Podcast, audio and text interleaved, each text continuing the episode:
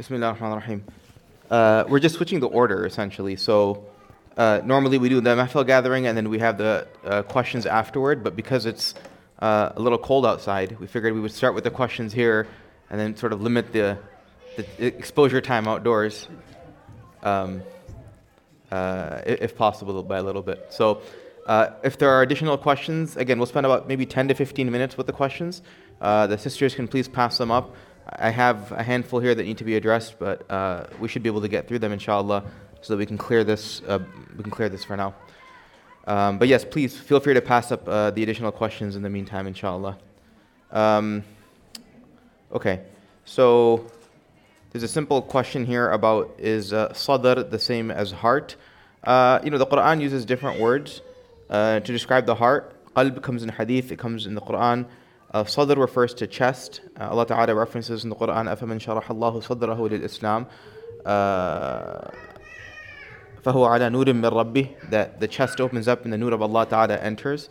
So uh, it's an academic discussion, but um, there's, there's a lot of overlap. Um, nowadays, there's a lot of talk about mindfulness. This is another question, sorry. A lot of talk about mindfulness and secular meditation should us Muslims be reading this research and taking this advice?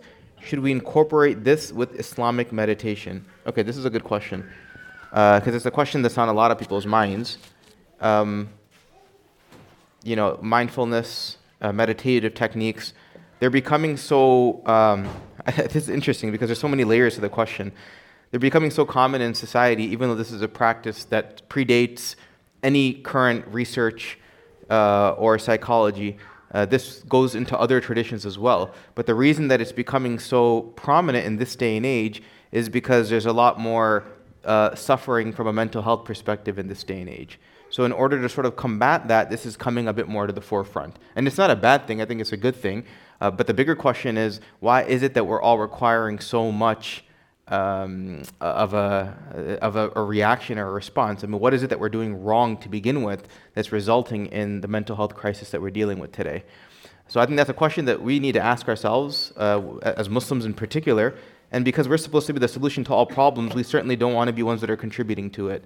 So I think it's important for us to uh, appreciate that the more exposure we have to the dunya, and dunya is different than alam. Alam refers to this world. Dunya refers to like the, this temporary world and attaching oneself to it. That's what dunya means. Whereas alam is something to be mesmerized with, and that refers to the, the universe.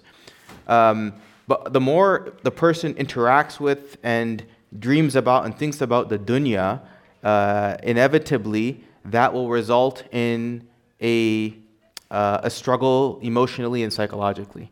And the more a person detaches from the dunya, the, the healthier they will be. Because again, we're talking about the soul and the elevation of the soul being something that occurs with heavenly interaction, not with a worldly interaction. So, uh, as Muslims, that's important to think, to think about. It's important to communicate with people around us too. Um, there's just a lot of suffering in this day and age. And I think this is particularly important when it comes to our children. Uh, you know, we assume, like, you know, we, we have to be very mindful of the activities that our children are involved in that are of detriment to their mental health. Um, for instance, you know, having uh, unlimited access to, to screens and unlimited access to social media, and to think that this is not a problem. I mean, the problem is that it is a problem. And the problem is that we're now seeing the results of this. There's a reason why, if you look at most mental health issues today, including and, and measures of depression, ADHD, um, loneliness. There's actually a measure for loneliness scientifically. Uh, essentially, every single scale is headed in the wrong direction, upward. And this is a problem for Muslims as well.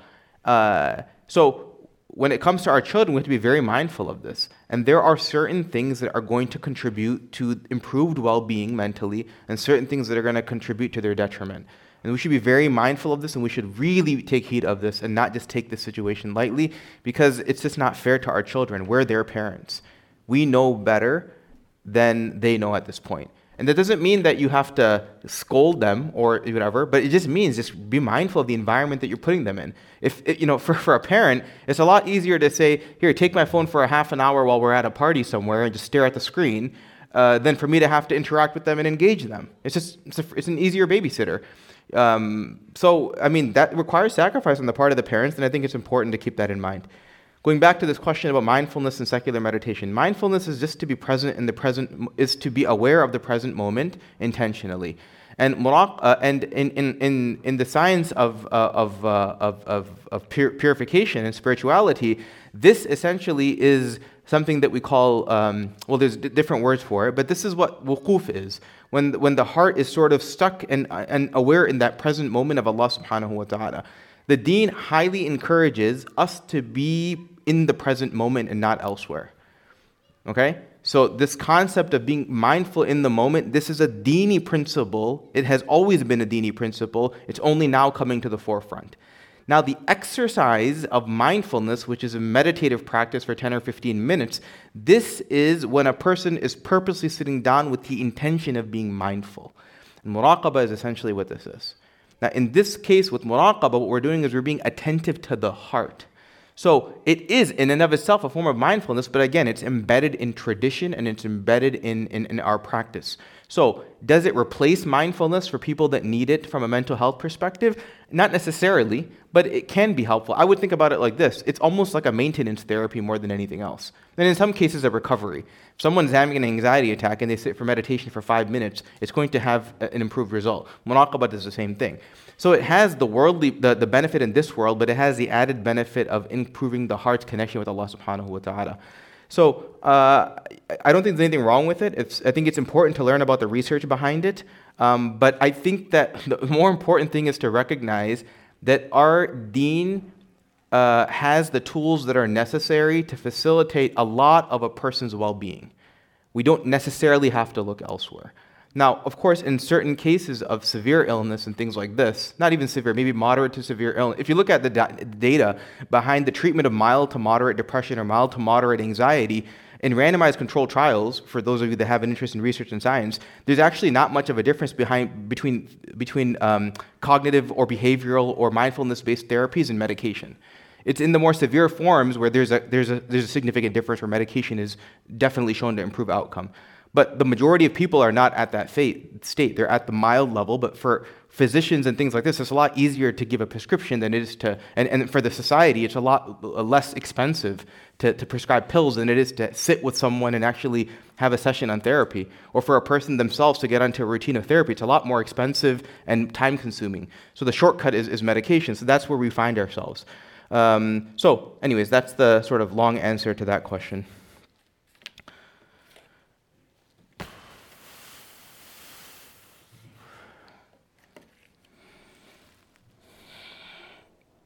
Okay, shaitan wants to control the heart from the brain or bane. I, I don't for, for a feeling, enough, things like that. Okay, so shaitan wants to control the heart. We need to control the brain, feelings, nafs, by the heart. Is this a true concert? Uh, so I think what this is asking is what role does the brain play in this whole idea of thoughts and this whole idea of nafs and desires and things like this? This is a really complicated question and a complicated discussion. And um, I, I, think the simple answer to this is that, uh, and I'm saying this, I, can say this about the brain. I have a little bit of authority when it comes to the brain. Uh, the brain is responsible for a lot of things, including our emotion, including for our thinking, our psychology. Uh, but what we still haven't been able to prove with the brain yet is uh, consciousness, for instance, is something that's not really well explained despite our science of, the, understanding of the brain today, which is remarkable. The difference between life and death and awareness and not awareness, I mean, that we haven't really figured out, and that's got to be something that's beyond the science of the brain. Um, similarly, you know, morality can be explained to some degree depending on the shape and structure of a person's brain and the areas that are more, div- more um, enlarged and, and, and, shrunken, but it's not fully explained by it. And another concept that's not really explained um, is just the concept of life in general. So, anyways, there's uh, when we're talking about the soul in particular and the nafs and desires and things like this, from our from a faith-based perspective, our understanding is that this is from the heart. Where is the soul seat of the nafs? Is it somewhere related to the brain or is it not? I, I don't think we know the answer to that exactly. Um, so I, I, guess the, uh, the important thing to recognize is that when we're talking about the heart, also, by the way, we're not referring to the physical heart, we're talking about qalb, we're talking about the spiritual heart. So where exactly the spiritual heart physically where it is, or how does it tie into the sorry, the, the spiritual heart, how does it tie into the physical heart, we don't actually know. But when I'm referring to qalb and heart from the talks and the sessions, I'm not referring to the, the physical heart that's beating. That's, that's a different thing altogether. Um,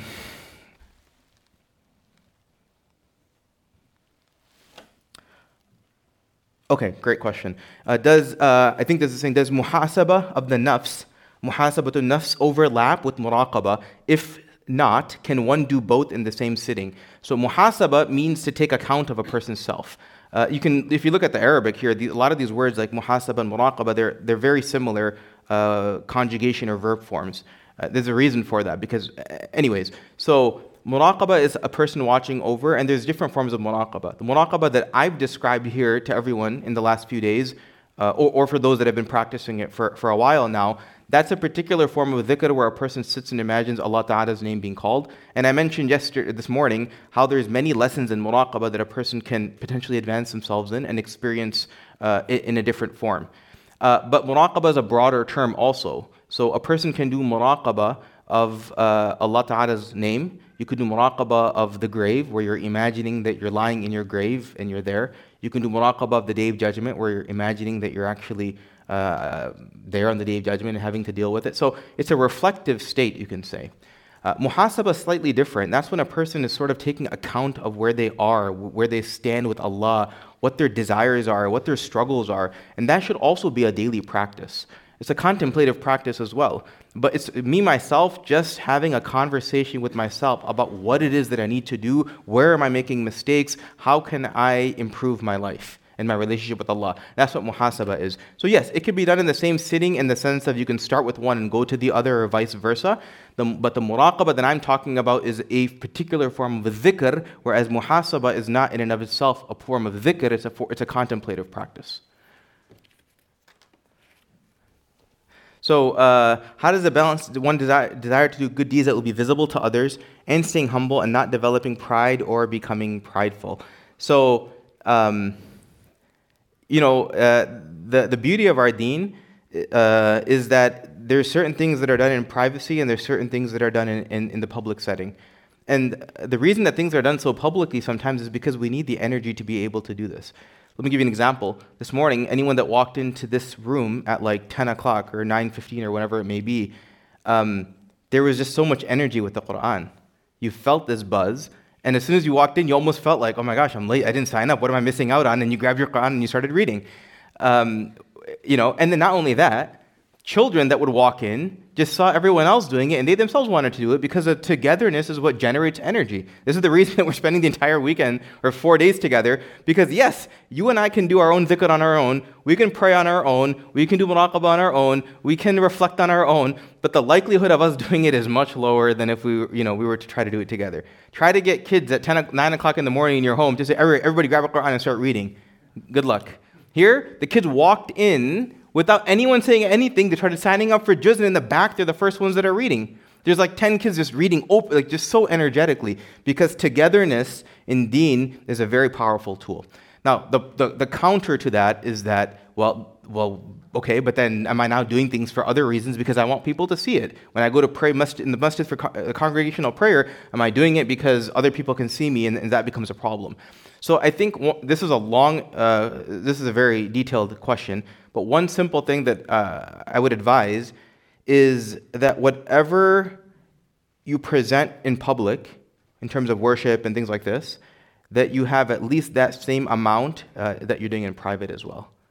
Um, so what I mean by this is have some sort of a balance. So if it's a habit that I'm going to recite some Quran in public, then I should also do it in private. If I'm giving some sadaqah in public, then I have to also do some privately. If I'm doing dhikr publicly, when people can see me, I should also be doing a little bit of dhikr behind closed doors when no one can see me but Allah. So that's one simple way by which a person can, um, can deal with this pride issue. Um, the other thing, oh, this is where it came up. It came up in, in the last Mehfil gathering. That's what it was. It was in the gathering. Yeah, sorry. Um, I, I'll say this. This is a point that I, I said, and I hope it doesn't get, people get confused by it. Because when we do things for the sake of other people and we do something for the sake of Allah, what we get in return from Allah is always going to be far greater than what we get from people. I'm not just talking about reward, I'm even talking about a sense of contentment and appreciation. Allah Ta'ala is far better at giving that than people are. But you will only realize this once you've tried both. And you've tried it, you, and, and, eventually you'll reach a point where you're like, the attention I get from people when I'm doing deeds, um, it doesn't, it's not carrying any weight for me. It's completely worthless, and ultimately, um, uh, uh, ultimately the, the, the, the, attention I get from Allah Ta'ala is so much more worth it.